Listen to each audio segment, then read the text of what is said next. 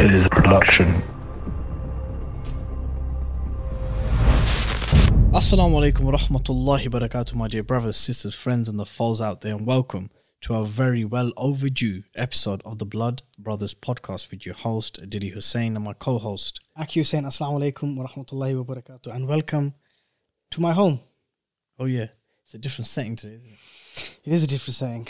Watching today feels a I bit I think like, the people should know what you did to me, actually. What did I do to you? He called me and he said, Zoo, I need to come see you. I was like, yeah, cool. Come through whenever. He said, this time okay? He said, yeah. And then you come through with Mohsin, three cameras, two mics, and that's it. And before you know it, a brief conversation is turned into a podcast. And is that a problem? No. Okay, then what's the point? what's the point of raising it? Anyway, listen. Um, now, mostly, what even the settings look nice. It looks sick, bro. MTV Cribs. So I think I think like. This could be like our new setting, especially it's an, the first episode after two months. Yes, absolutely. Yeah, excited about that. Really, I am genuinely, and I'm excited that it's, you know, this um, that we've got no guests. episode 56 with our dads part two Yeah. was supposed to be the Yeah. first podcast at mine, Yeah. but uh, my girl fell ill, and Alhamdulillah healed her. I mean, So that, but that's why my brother our dads he would have been welcome to my home to have the first podcast here. Because you only do podcasts for like, uh, but part three, my blue- brother, with blue tickers and rappers. part three will be here. you don't really care about Congratulations on the birth of your boy as well. Alhamdulillah, girl. the girl. We could, we could stitch that up. Okay. Alhamdulillah. Congratulations on the birth of your girl as well. Anyway, what was I going to But say? no, but I was completely ignoring what you were saying before. In the back, in the background, you were saying I only do podcasts with celebrities and blue tickers, and that's not true. We can go through the podcasts of the people who I've done with, who, who, who guess who may not fall into that category. now you're more committed in the early days, like season one. You're more committed then. Well, life changed after that as well. And we can talk about life. Yeah. But, but today we have no guests. Today it's more about how long me and you can speak. Today, today everyone is my guest. Okay. Well, You like that one, yeah? I like that one. So basically, today is about how long me and you can speak in front of a camera to get sick of the sound of our voices. Well, I don't think that's going to happen too soon. We literally live in each other's pockets, so Okay. so why haven't we done any podcasts in two months? The last one we did was the last one I did. Was, I'll answer the question, but you have to answer the same question as well, then, yeah? Because I've not seen you on any podcast in those two months either, my brother. No, no. reason So for me, my reasons would be so. wh- What was the last podcast that I did? It was with our beloved brother Mohsin here, wasn't it? Yep. It was the. Uh, and what month was that? It was the two. Sure, year- surely it was in 2021. Yeah, it was. It was the two year anniversary. So what, Mohsin, May. what, Was Mohsin, that what May episode, then? Mohsin, what episode was it? Let me just find out in a second. Well, What's our anniversary date is May, isn't it? Mm, no, I'll tell you exactly when it was. It was two year the two year anniversary three months ago, in May. Yeah, May. Okay, so Yeah, but we didn't release that till later. I think about six weeks went past or something. You think so? Yeah. And then what have you done after that? I've done quite a few. I've done Sheikh Yasir Qadhi. I've done hijab. Okay, yeah, you went on a big run then. I, I, I did uh, Sheikh Salman Ghani. So, So but May- yeah, it's been two months in it. It's been two months, and um, the only thing I'll put it down to, brother, is and brothers and sisters and viewers and everyone is it's just commitment Mm. outside of the podcast. So work and why are you wearing shades indoors? By the way, because I'm just I'm vibing right now. I'm feeling good. You're you know guest in my home. My rules.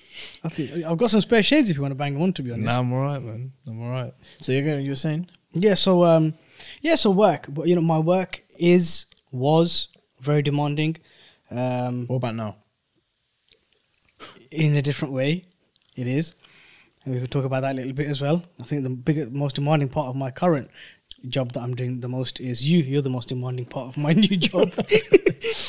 um, but yeah, and then when and when I was available, there wasn't necessarily a podcast that we could do, and when there was a podcast that we can do with a guest, I wasn't available, and that's and that's the truth. Okay.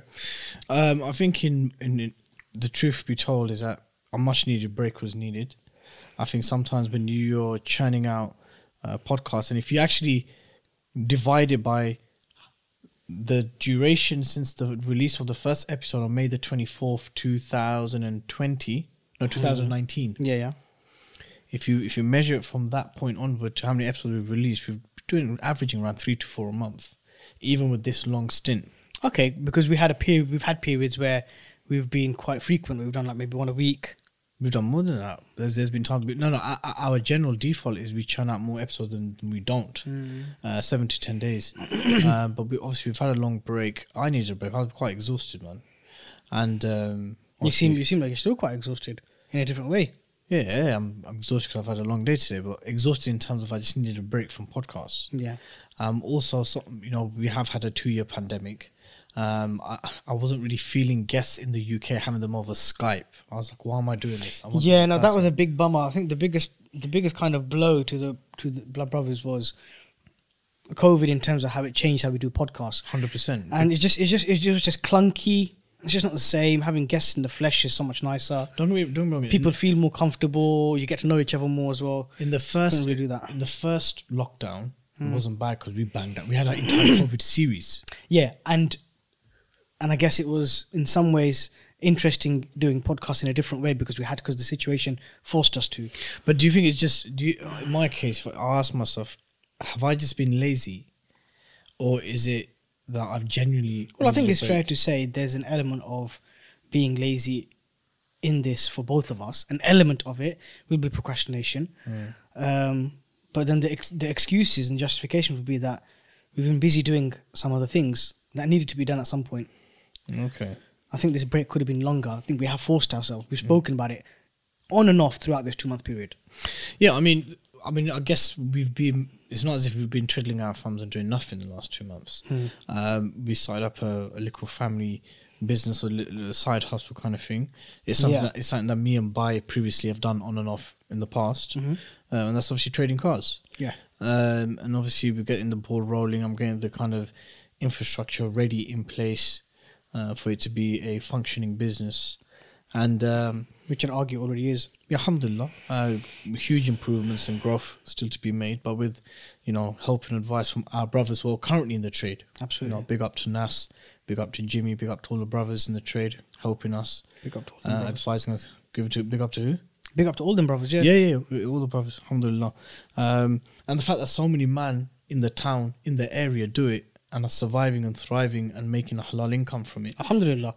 It's good. and long man. may it continue, may it increase for them. I mean, I I mean- mean, and Britain's obviously it's it's ripe for the car trade in the sense that per household, I think we have one of the highest number of cars per household, and for a small area, from a small land mass, um, land mass, land span, wherever it is, we have a big population. Yeah, and England England just has a lot of cars on the road. It's constantly having work on its roads because of cars. Road tax isn't going anywhere. Yeah. Um, there's so many laws and policies around driving. Of course, the ma- the market for cars in, in, in the UK is humongous. I guess uh, yeah. So obviously we've been busy trading cars. Uh, I know the, the the names jokes because uh, it came from Bedford Auto Cars, which means Bedford Cars Cars. Unless you're focusing on just automatic cars, Yeah, which we kind of inadvertently happened, but yeah.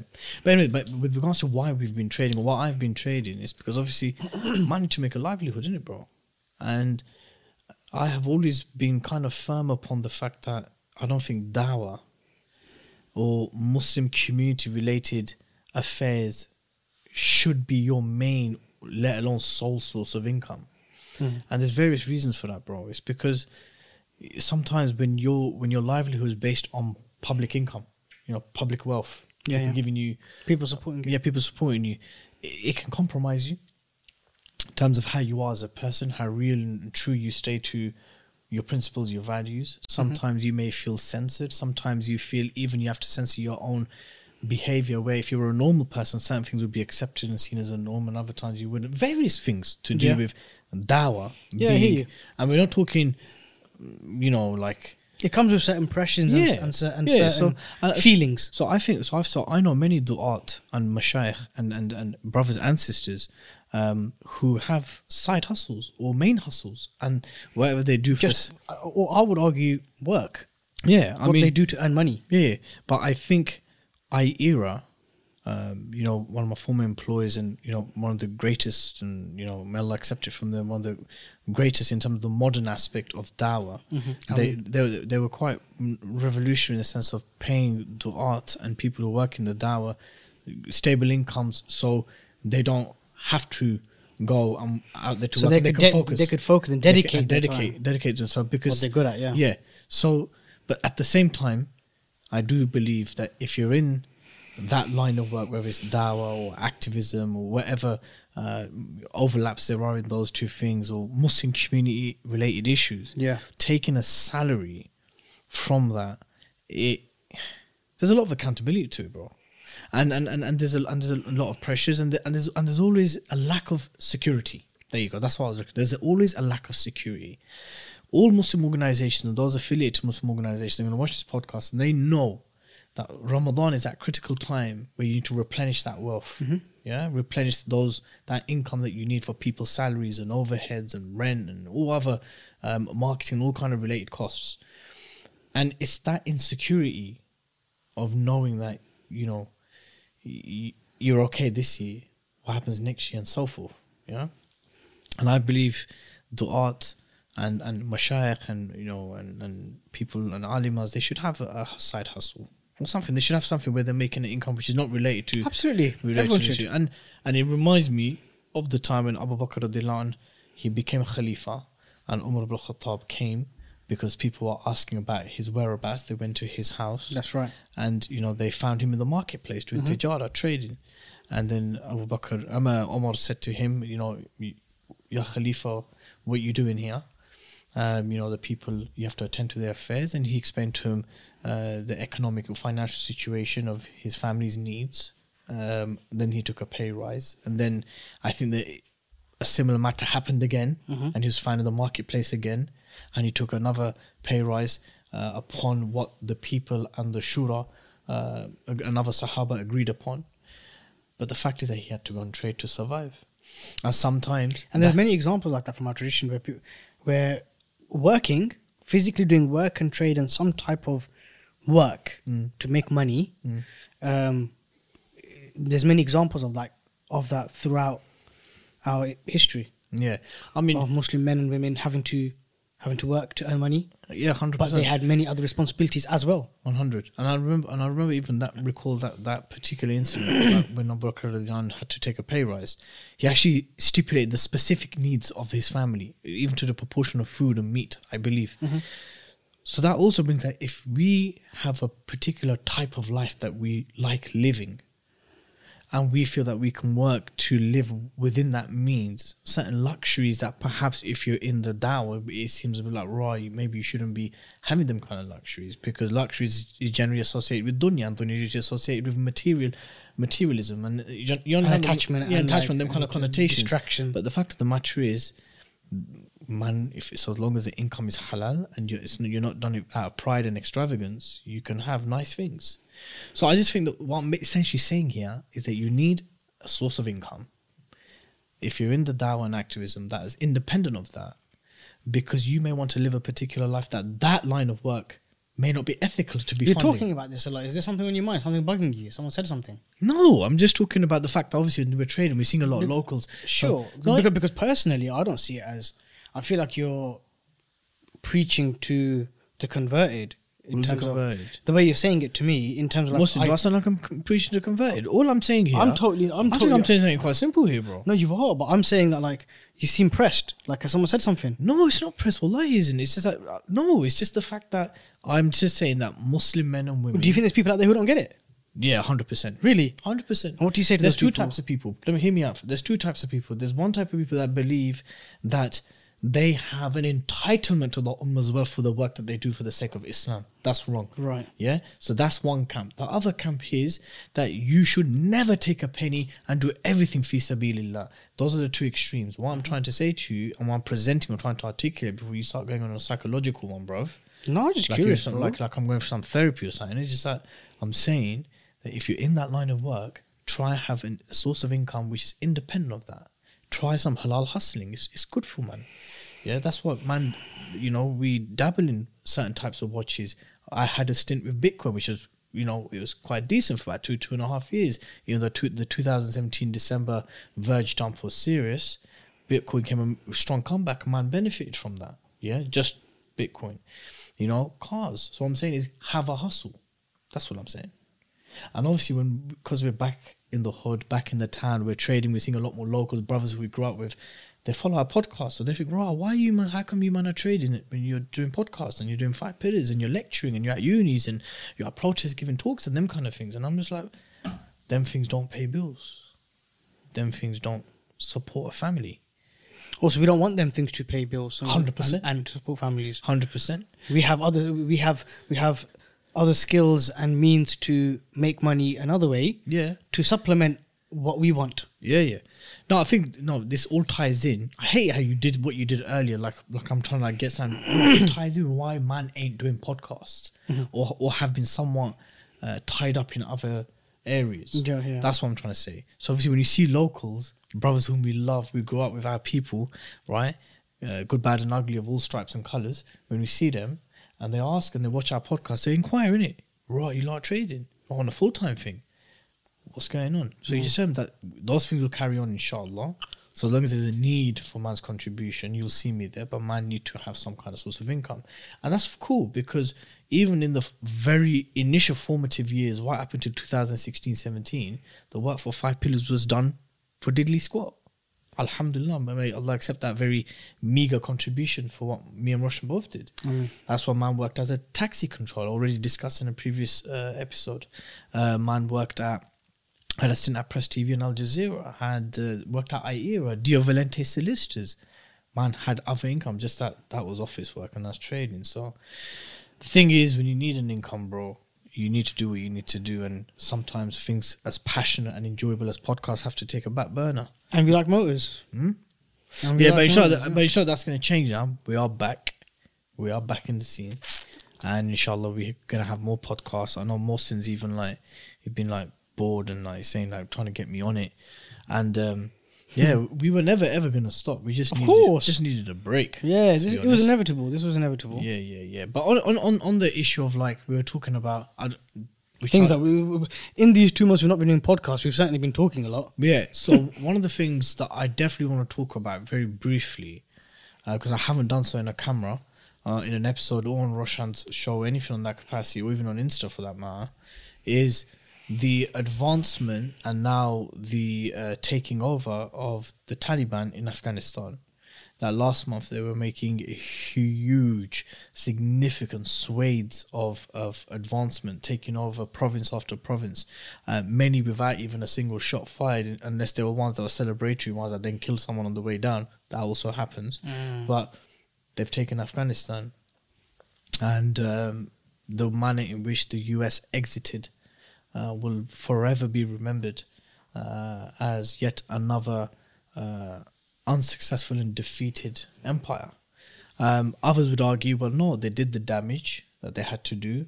They colonized that part of that country and that region for a good part of two decades. And when they realized that the harm outweighed the benefit, they blurted and they didn't really care about anyone who seemed allies at the time. Um, we even think about the Taliban. Well, that was very well put, really, in terms of when you when you weigh it up, the harm did out, outweigh the benefit. And that's how generally There was pol- no more interest there for America. N- Um, not in that meaningful military way. a- absolutely, um, they wrung it dry. Um, it was it became it was becoming a burden, but they got clotted. and and yeah, and of course, absolutely, I and mean, let's, was- I mean, let's and, let's not also take that away. and just continuous L's, just constant L's in Yes. Afghanistan. I mean, I mean, I mean, I know some people like play the numbers game. I know some people like playing the numbers game where like this how many people Afghans were killed or militants were killed or whatever the terminology is, and this how many of our soldiers killed. We have to understand how many came out with PTSD and felt suicidal. How many of them came back were never the same people ever again. How many of them came back disfigured and membered. So, was it worth it? When you're now, when you got senior British security officials now saying maybe it's wrong to describe the Taliban as an enemy, maybe they deserve a chance. You're walk one. Yeah. Yeah, isn't this what happened with the Good Friday Agreement, where you had to acknowledge that the IRA that murked off Mountbatten and bombed up the Tory conference, that you're going to now talk about them and make peace? That's happening with Taliban, right? So it's crazy, isn't it? It's absolutely insane, and um, and seeing it unfold Hmm. on the news, all over world news, on slapped around every single TV station, radio, everything. Hmm. It's just it's, it seems like a surreal I mean, it's crazy also how, how the tone has changed, Yeah. how the language has changed, I mean, and how quickly things can change when it suits your interest. I mean, let's also make it very clear for our viewers that we're not that politically naive to think that this all happened independently without the kind of uh, real politicking and soft diplomacy And of the- discussion. and discussion of the likes of Qatar, key player in this, perhaps one of the most key strategic player in the Taliban's takeover in terms of the political, um, you know, peace deal that took place. Um, then there's also the fact that we know that Pakistan has played a key role. China will be playing a key role in the rebuilding of Afghanistan. We know there are huge players that don't necessarily have the best interests of Islam or Muslims at heart at play to make perhaps facilitate to some degree what's happened in Afghanistan. But the Western coverage of it, the Western media's coverage of it, hasn't been short of a bloody joke. Wallahi, the coverage of you know, you know, we already know that the the British media and, and by extension the global Western media, their their their propaganda against Islam and Muslims is so ridiculous. But with the Taliban, it went absolutely, they went full insane, literally just making lies up. Yeah, it was Yeah? like it was like watching um, Fox. on steroids. It was ridiculous. And the thing is, no one is disputing that there will be aspects and elements, especially in the past and perhaps even now recent, of the Taliban's governance, the Islamic Emirate of Afghanistan's governance, which constituencies and aspects of Afghan society would not like. It is not the type of governance that they sought or supported. But you have to accept that the Pashtuns, which is what mainly makes up the Taliban movement, even though they've got other minority groups as part of the group's movement, mm-hmm. they are the majority of the people there. These are the sons of that land. These are not people, because people like saying it sometimes, you know, oh, outsiders have bought an alien version of Islam. No, these are your people. They are already Their families have lived here the- uh, their whole lives. they are the indigenous people of that land, and their version of Islam, right? Who I believe that even people who are pro Sharia or would regard themselves as I don't like this term, political Islamists, whatever it may be, that you may not like their interpretation of Sharia because it's harsh. because it's harsh or aspects of it is harsh or disproportionate. But the fact is that them man, the Taliban, believe that for that version is appropriate for that land. And anyone who has any kind of cursory understanding of civilizations and empires would know that within a single state or an empire or, or a land or a region where the cities are more urban and cosmopolitan and metropolitan, the laws are more laxed in terms of general day to day life because there's so many people and there's so many a mix and diversity of people. And you know that tribal societies tend to be very different to that. And you'd have that within one civilization. What do you think? No, I agree with you hundred percent. I just think um, Afghanistan is, is, is very unique in terms of how much of a a pain and a and a, and a, a block it's been for many empires that have centuries for, for many many years. Thousands of years. Yeah, yeah, and and we're seeing the modern version of how failed empires Too, and, and enemies too, um, uh, how they react and how they respond to their failure. Mm. So the Taliban taking control over Afghanistan and seeing how British and American media cover that has just been it just it's been so funny, and then and. Mm. and how Taliban has evolved as well actually in, in light of this. and you know, I just wanted to put like the kind of the, the kind of like fact based political T's and C's in place. Let's make it clear that whilst the US and its allies argued that the invasion of Afghanistan was in retaliation for them refusing to give bin Laden up and hosting uh, who they believed was uh, the perpetrator of the 9 11 attacks,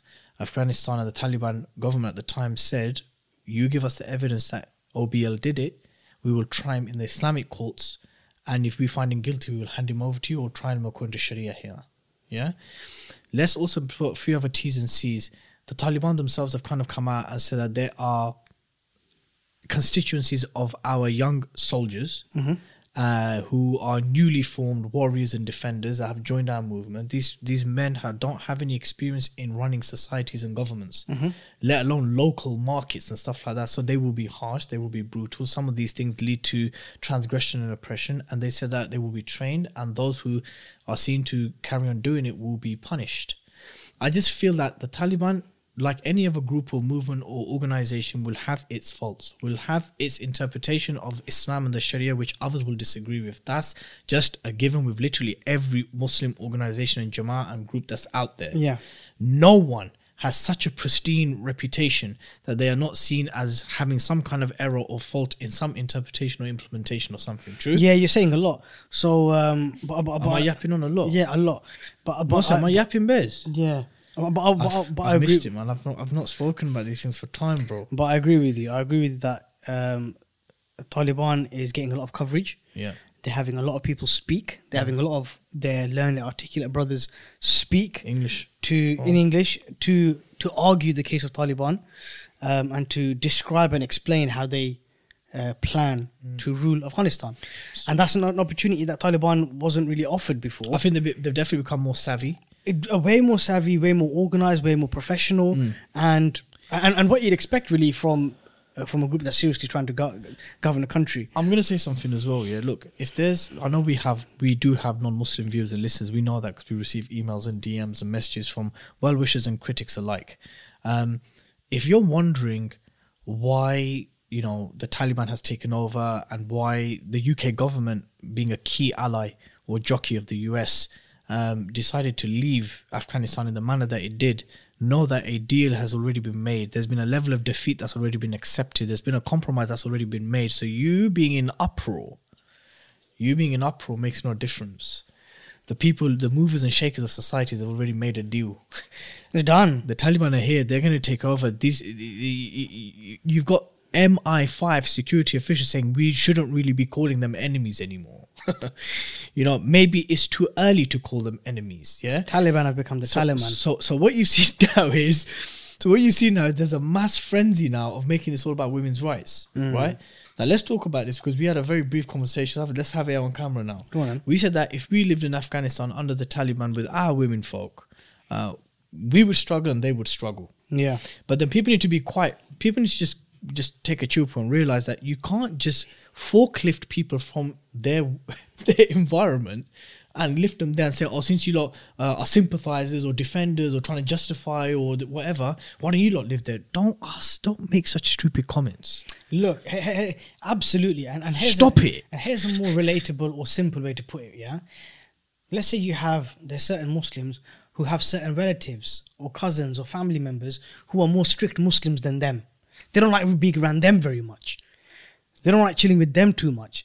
They don't like just being spending too much time with them because they find their strictness and their level of Islam difficult to be around or to keep up with. Hmm. So now that's that's an everyday reality for a lot of Muslims. I imagine they have certain friends or friends of friends or relatives or family members that are just more Islamic than them, more practicing, more strict hmm. in their version of Islam, and it's difficult for them to. Now, where's that? Where's Taliban? Hmm.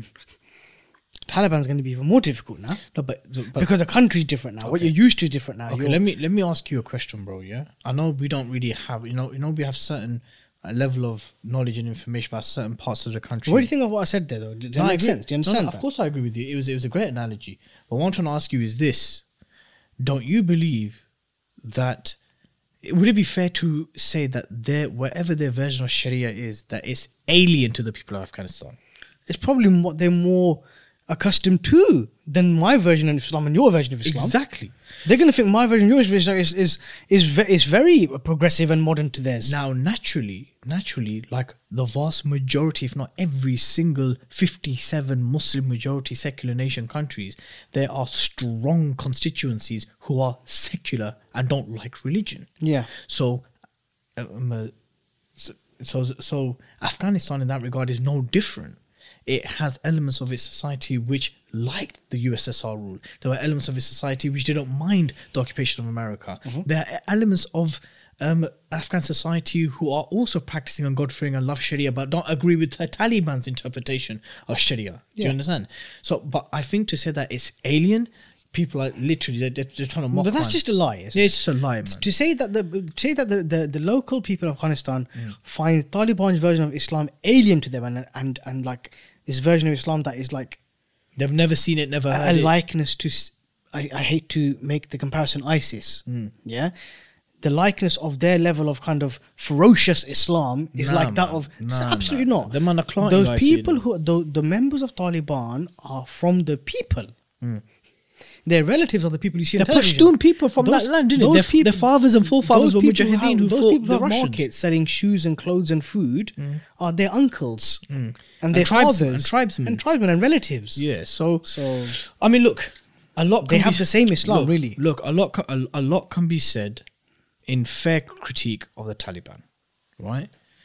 Uh, in terms of access to women's education, what that education is, what the framework and remit of that is, um, access to women in employment and the Yeah. civil service, something which we know that previous Islamic civilizations that thrived for much longer allowed. Yeah, um, you know. Um, I mean, just uh, the most the, the most commonly cited one is the one of Um- Um- Umar ibn Khattab, uh, who you know um, appointed a woman officer in the markets. Yeah. So th- you know we had under the Ottoman state various female scholars uh, and and judges. No, that's fine. You hear in spirit. So I guess I'm speaking to the to the cameras. So in that regard, there's genuine fair criticisms of the Taliban or you know expectations that people will be watching to see what they will deliver. But to say that their Sharia is alien, you know, it's something that the people of Afghanistan have never heard of or seen of, you know, to to say that the the, the niqab or the burqa or, or you know the, the full veil or the or the jilbab or whatever it may be, that these kind of dress sense is alien to Afghanistan, I think would be at best uh, an unfair and untrue representation or distortion of uh, reality and the historical reality of Afghanistan, and at worst, outright propaganda. Um, but whilst we wait for Aki to come back, um, there was a tweet which Mehdi Hasan, uh, you know, someone who I respect greatly in terms of his uh, political commentary, his style of, of being an anchor and so forth, that he tweeted when the whole kind of Afghan, uh, Taliban takeover was happening that the Taliban's Sharia isn't the Sharia for most of us or all of us. Something along those lines. I don't remember it verbatim, but basically, Mehdi Hasan said, whatever the Sharia the Taliban are propagating, that's not the Sharia for most of us or all of us. And I had to pull him up and I said that, look, the same can be said for your Sharia, especially you, because you're a Shia. And even within the Shia, you, you are a part of a minority group. You understand? So immediately by default, your Sharia is certainly not our type of Sharia.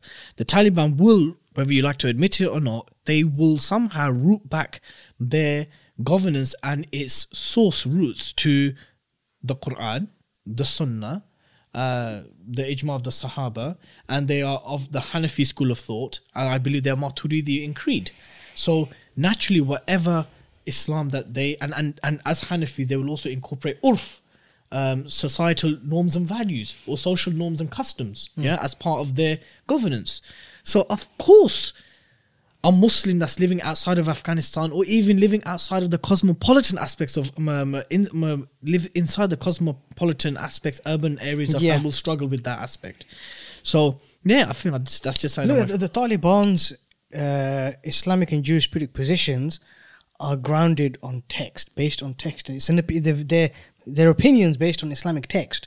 So Wherever you wanna fi- call- it's fine if you don't agree with it. It's fine if you think it's a strict. Look, scholars used to always disagree with each other and say this scholar's opinion is more strict. His version of Islam is more strict. That's fine, but you can't say it's alien or it's not based on Islam. yeah, you can't. that's it. Because if you're saying that, you're lying. yeah, yeah, and you're like, and, and I think someone who fears Allah And also have some discretion about people making mistakes. Hundred percent, and you have to understand that. No, no, but I I also want to address the kind of oh, these are just a bunch of mullah mulvis running the country. Yeah, That's just that is just that is the most blasé kind of like ignorant, arrogant statement you can make Yeah, because because- these are these are men and young men and old men and and a community who have dedicated their entire lives to defend their land, to defend their women, to defend their children, Mm. and to defend Islam. So to say that they're just they're just farmers and stuff, it's just like throwing shade on what person someone does for their work. I also want to just just want before we move on from Afghanistan because I think uh, that's a topic that we can talk and I, and, and I feel may Allah forgive me and five pillars. It's, it's an it's an area of the Muslim world that we didn't give as much coverage as much as we can, but because there was such a diversity of views and opinions on what was happening on the ground, sometimes it's difficult to try and get an authentic view on this matter. Uh, but that was a shortcoming on our part. But just on the issue of Afghanistan, before I move on, I want to make it clear that look, the Taliban like hundreds of Muslim organizations and movements that seek power or have assumed power or are in that game of power in ruling states and nations or, or, or, or trying to attain power, there it will be based on an ijtihad that they have adopted. It will be based on something that the group has adopted and they stand by it to be the closest and the truest to what is most pleasing to Allah. Would you agree? Yeah, and people will disagree with that. And with the possibility, if they're true and sincere, with the possibility that we could be wrong. But Yeah. we but we believe this to be our position and so people, forth. and people would believe they're wrong. Now, if you now to to label them anything other than you know, they will make mistakes. They have made mistakes. They themselves have admitted to mistakes. They have, they, they- you know, so so so The, so pe- peop- the people who are judging and labeling them have also made mistakes. exactly. So I think if the West and in terms of its string pullers are openly giving the Taliban a chance, right? And even though they are not our teachers and we don't follow them, i you should at least see out what happens in Afghanistan the next course of the next six to twelve months. I think is important. And do not also be surprised that sanctions and economic hardships will be implemented and imposed on Afghanistan to make it look like Taliban is Afghanistan isn't occupied anymore. In- just, just the, the, the, the brothers and sisters need to understand that Afghanistan was occupied by unbelieving um, state and its military for many years. It's, that's not the case anymore. That's a reason to rejoice. Hmm. A Muslim country has been liberated by its own people. Is everyone okay? Mm. So, so just on Like, that one, like, like, do you get, do you get it? Look, Taliban, hundred percent. Taliban will make mistakes.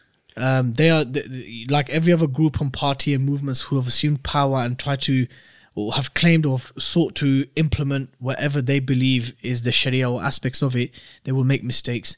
Um, just be just in the in your criticism of them. That's all I'm saying. Just be just be just of your criticism of them. Yeah. Um, next thing I wanted to discuss was vaccine, bro. Obviously, since we had this two month uh, liquid break, Come on. we went we took a little break to Madeira, and uh, we could get to Madeira in a bit. But on the issue of vaccine, Hmm. um, like you're quite a you're quite a serious skeptic of many things, Yeah. but you were cool with the vaccine. Yeah. Why is that? because the research and the evidence from the experts and that was published and that was transparent and that was backed by like i said research showed that the vac- taking the vaccine is the best thing to do to protect yourself from serious illness hospitalization and death I mean, I don't want to delve too much into the COVID, whole. yeah. I don't. Want to, I don't want to delve too much into the vaccine debate. And five pillars, and both Roshan and I have received uh, a fair amount of criticism for not playing, uh, for, for for being too. Um, on the fence no, the other way. Be, Positive. Be, not being too status quo. oh really Yeah, just being too status quo. But people need to understand this. Look, what's the alternative the alternative is obviously to question the vaccine, its ingredients, and how quick it was rushed out, to not understanding the full nature of the damage that it will do to people that, who take it. That's obviously those arguments. But let me, I just want to say one thing. I find it difficult how an ummah who believe that there is a cure for every illness, as per the prophetic statement, would have such mass skepticism over the vaccine. Number two, I find it difficult that in umm- light of a global pandemic in light of a global pandemic where hundreds and thousands is it gone over, has, it, has, it, has, it, has it gone over a million yet of course it's gone over a million. It was, where like a- the reason why the the reason why the world was rushing to make a vaccine is because it was a global pandemic. During a global pandemic, that's what you should do if you have the resources. Don't you think? yeah, yeah. No, I'm just trying to get the global gov- COVID deaths uh, the number what's the death toll in this yo it's not even cases deaths 4.55 million people have died from coronavirus yeah Four and a half million people. Yeah. So so let, so let me just box a few things off. Within that figure, there's be bare people and bare numbers where it's not accurate. Their their deaths were maybe not corrected properly. For example, this whole kind of thing that if you were tested positive and you died within 28 days, like you were run over a bus. Let's say it was three million people. Let's say one and a half were blagged. Yeah. Yeah. Still a lot of people. It's three, three million people. But a million people is a lot of people. But but look, let's just put that aside. I want to clarify a few things first about the vaccine. Yeah, obviously we've discussed it with uh, Dr. Abdul Wahid, Dr. Simon Iqbal, um, Dr. Patel. We've had the good professor from uh, Canada. Kate Shemirani. Yeah, we- oh god, yeah, Kate Shemirani. We had Kate. No, that's not fair. Kate, it was wonderful having you on, but we had Kate Shemirani on. We have other people who question the vaccine, were pro the vaccine, and so forth. As the people who believe in maslahah and mafsada, right, genuine cases of harm and benefit for the preservation of things like your life, I think the having the vaccine o- and the benefits of it overwhelmingly outweighs the the the, the benefit outweighs the harm. when the world virologists come together Hmm. and experts in, in, in, in making vaccines come together to react to a global pandemic to make a vaccine, uh, you should take the vaccine because it's a global pandemic. And and look, considering that hundreds of millions of people have now probably been vaccinated up here, the reaction from it, whether it be blood clots or other kind of adverse reactions, it would be significantly more. Now, if you want to delve into that black hole of well, what if they're hiding it? We don't really know. Then we we will never truly know what going with figures and statistics. You can say anything. I can say anything. Right We can say anything, and it can mean anything. I can say But- anything. I can say I've gone stronger. no, what I'm trying to say to you is there is this kind of wormhole or black hole. Like if you start going down that line, oh well, how do we know that the people have been uh, fine and, and that they've not hidden, re- uh, uh, you know, reactions and bad reactions? find out then. Okay, so let's put that argument aside. No one is saying the likes of AstraZeneca was known to have a blood clot issue, so therefore Europe, many European countries stopped Yeah. issuing it out. Then they done f- other checks and then allowed it. Yeah, no one is saying that you know it's not conclusive. Even though NHS and Public Health England are saying that pregnant women should take it, yeah, and we still stand by that line that uh, Public Health England, NHS, whatever they say, just do it. Yeah. Um, uh, I think it was Pfizer specifically. the video's gonna get banned. I think Pfizer specifically came out and said it. I'm not sure about all of the vaccines in the UK. Okay, might be, but I think. I but know there'll be a COVID nineteen NHS Public Health England link Oh, here no, at the no, no. bottom. You go Yeah, to that. Just, yeah? just listen to the local authority. Yeah. Okay, thank Well, you. yeah, Don't know what age you are. If you're 60, uh, six months, yeah. Look, No. look.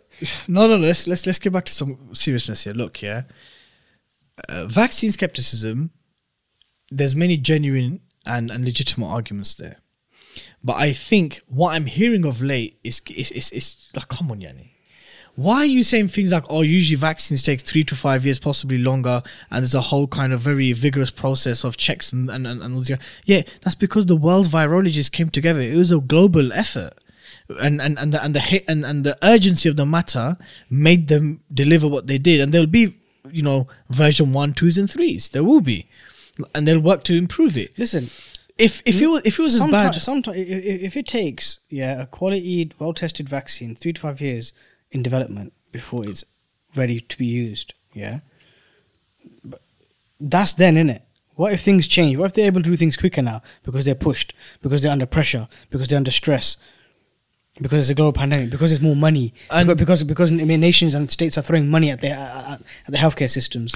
I think it's I think it's also wrong. Yeah, I, I mean, look, I, I don't want to totally, you know, totally take out brothers and sisters and, and, and good sincere people who who, who are skeptics uh, skeptical about the vaccine. Look, no one is saying uh, that taking the COVID nineteen vaccine, whichever one it is, Moderna, AstraZeneca, Pfizer, whichever other ones they are, yeah, that it's going to stop you from ever getting COVID again. That if you do get it, that you can't spread it. As far as I'm aware, it's all about decreasing hospitalization.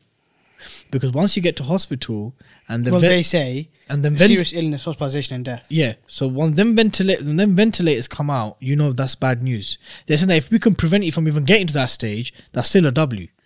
They're pre- they're saying preventing hospitalization, And- so there's no need. You could be treated at home. Yeah. So look, anyway, in short, the government and the establishment, and especially those in the healthcare uh, professional industry, need to understand that skepticism uh, and question the establishment is abs- the, the the reason for people's people's you know deeper reason for questioning it is legitimate. Absolutely. When you have the likes of Tory ministers making billions Yeah. of um, uh, PPE and, and, and other and literally rinsed and and and, and milked criminal, yeah, criminal yeah, crooks. criminal crooks throughout the entire pandemic. Crooks. Yeah, You're a crook. why did you have to do that for? It's a good one. It, it just sticks and catchy in it. But nevertheless, and it's relevant. Look, these men have rinsed the PP and every other possible, um, you know, uh, consumer industry that they could benefit from during the Where pandemic. there was a way for them to make money They as did a result it. of COVID, Yes, they did 100%. It. They and broke- they linked their boys and they linked their families And they broke linked the their laws. And they broke the baby laws. mums and they linked everyone. They broke the laws. They were having. They were having. They were doing hanky pankies in the freaking Downing Street. They were getting up to all sorts. So the point here is the reason for questioning government, especially the Tory government, is absolutely genuine and absolutely legitimate, hundred percent, and especially Matt Hancock's crazy. yeah, Matt Hancock's crazy. Especially, especially look, if you find that the people that are questioning, because you know there's that whole coverage about oh, uh, uh, refusal to take vaccination is coming mainly from the uh, BAME communities and as, as well as the Muslim community. Listen, if, if if if British blacks and British Asians and Muslims don't trust the British government, don't be surprised. Yeah. Don't be surprised that people are questioning uh, the, the trustworthiness of any industry Ask, that seeks to ask yourself maybe why. yeah, but that said, that said, that's all we're saying. Understand that why it's being questioned, but I still believe that, that taking the vaccine overwhelmingly is better for you than than the harm of not taking it can bring. Yeah. And, and I think that's something that's indisputed. Absolutely. And the numbers speak for themselves.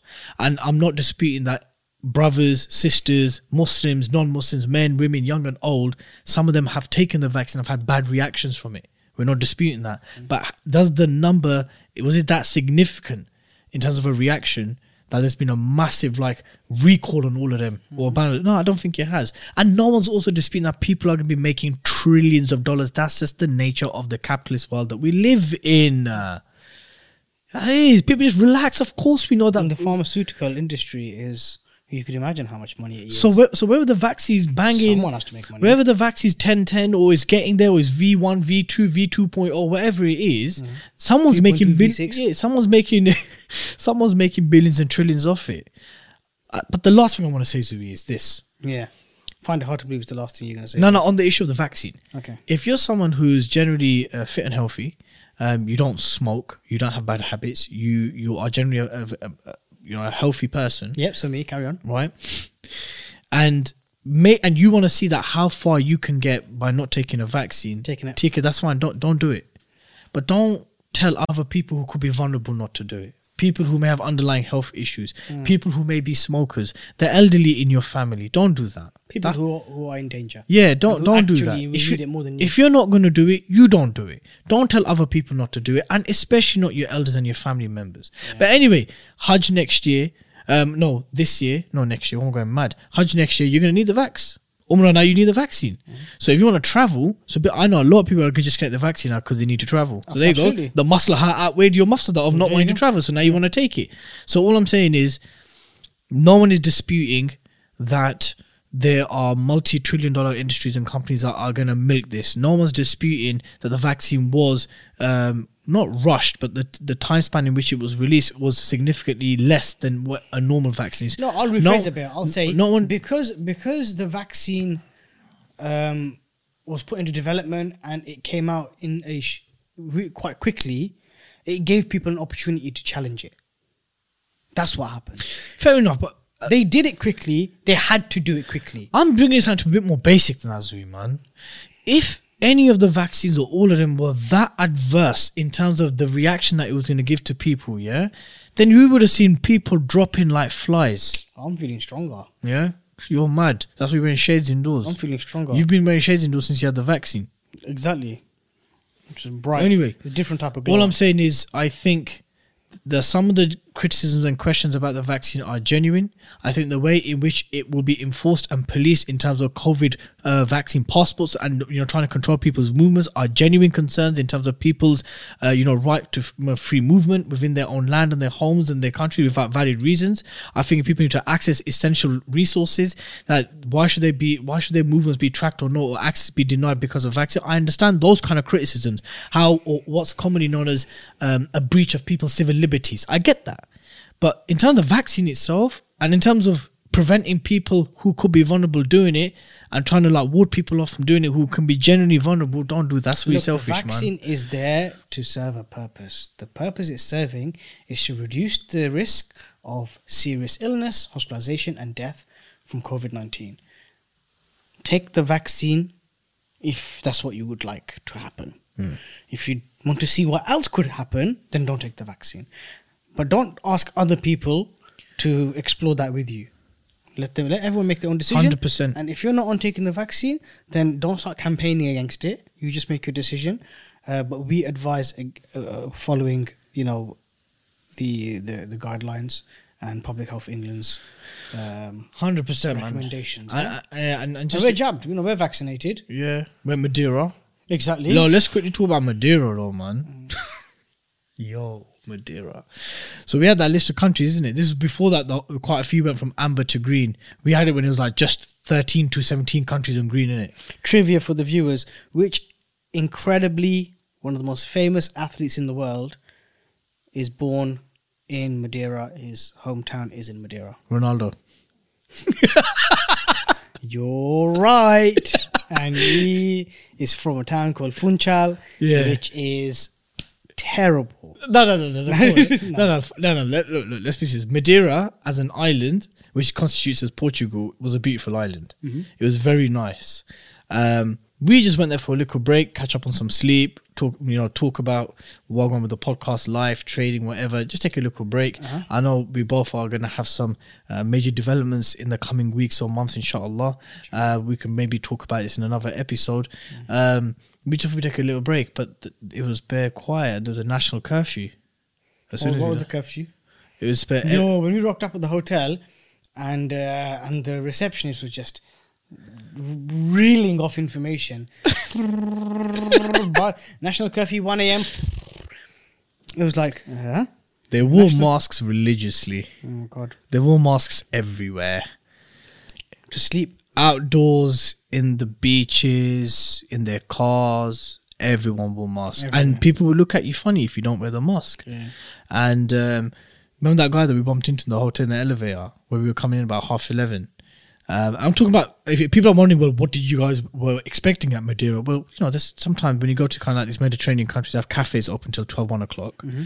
Um, sometimes they'll have Muslim. Oh, there wasn't even that many Muslims. It's bro. an island. It's not busy. We didn't realize it was going to be this. Yeah, strict. we didn't know the island was gonna be that dead, and there's no Muslim. There's no Muslim. They had a mosque on Cristiano Ronaldo's statue. there. That's crazy. There wasn't a single mosque. There, there. was a mosque called Masjid Tawheed, and then they they they it closed. So Yeah. so there, so there wasn't really much to do. So I, I don't think I think in high you know thinking about if we, not that we can create such a situation, I probably would have chosen another country, Malta maybe, because we wanted to go somewhere where we hadn't gone, isn't it? Madeira was mad. It was I don't think dead. Malta would have been any better, bro. Nah, Malta, I think would have had a better halal. uh, Really? Yeah, definitely. We were there. We had that one place that we kept eating at that doner kebab place in uh, remember in the in the mall in Madeira. Yeah, yeah. Uh, I think they were Egyptian brothers. But anyway, Madeira was dead, and we bumped into that guy in the elevator. And what did he say? He was he was, he was, he was like a, he's an English He's a- guy. yeah, character. What did he say? He, just, he said he said our people are referring to Madeira as God's waiting room. Bro, because that's what everyone hears that's elderly and middle aged. Uh, and yeah, I guess the demographic was that. But the island itself, in terms of scenery, yeah, was beautiful. The people there were very friendly. Nice people there there. just wasn't really much to do. No. And everything was really expensive. For example, jet skiing. What, what stupid price was it? 160 euros or something. No. It was like a hundred. No, it was like a hundred and eighty-five euros each for one hour. Yeah, 180 euros for one Yeah. jet ski. But I could understand hundred euros for an hour. I can just about understand, but you can't be charging 185 It for was, an hour. It was crazy. Yeah. Quad biking was something outrageous. Quad bike was something well. stupid as well. I think it was like again 180 euros uh, for two hours, and then you'd have to have a No, I it's a guide. Yeah, it's a tour. yeah, yeah, a guided one. Yeah, so so, it's, so there wasn't even really much to do that was worth doing. I mean, we've done these things in other Eastern countries for, for, for far less, but we're willing to pay a premium, just not that premium. Yeah. But yeah, but that break was good. Caught up on some sleep. Um, Madeiran food was dead.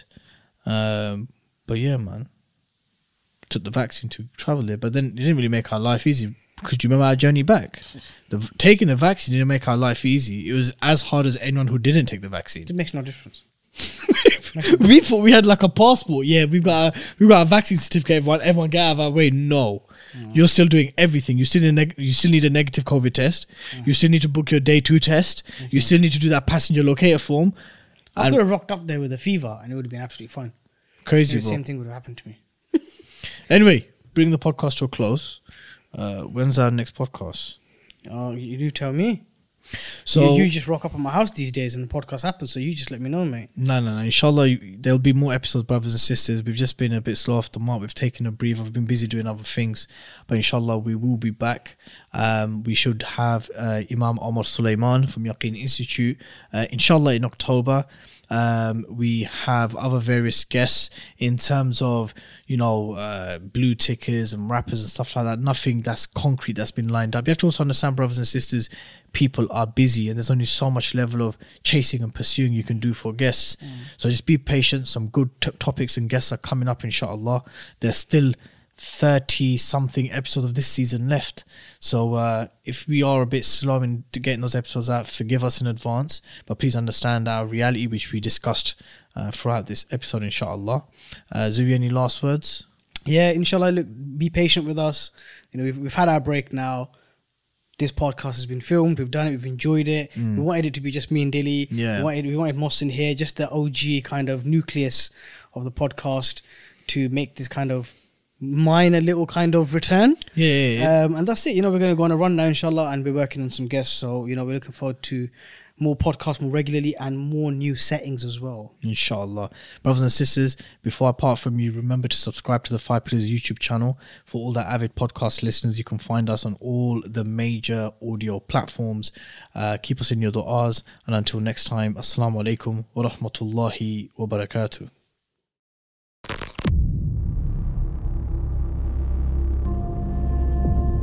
Blood Brothers Podcast, a Five Pillars production.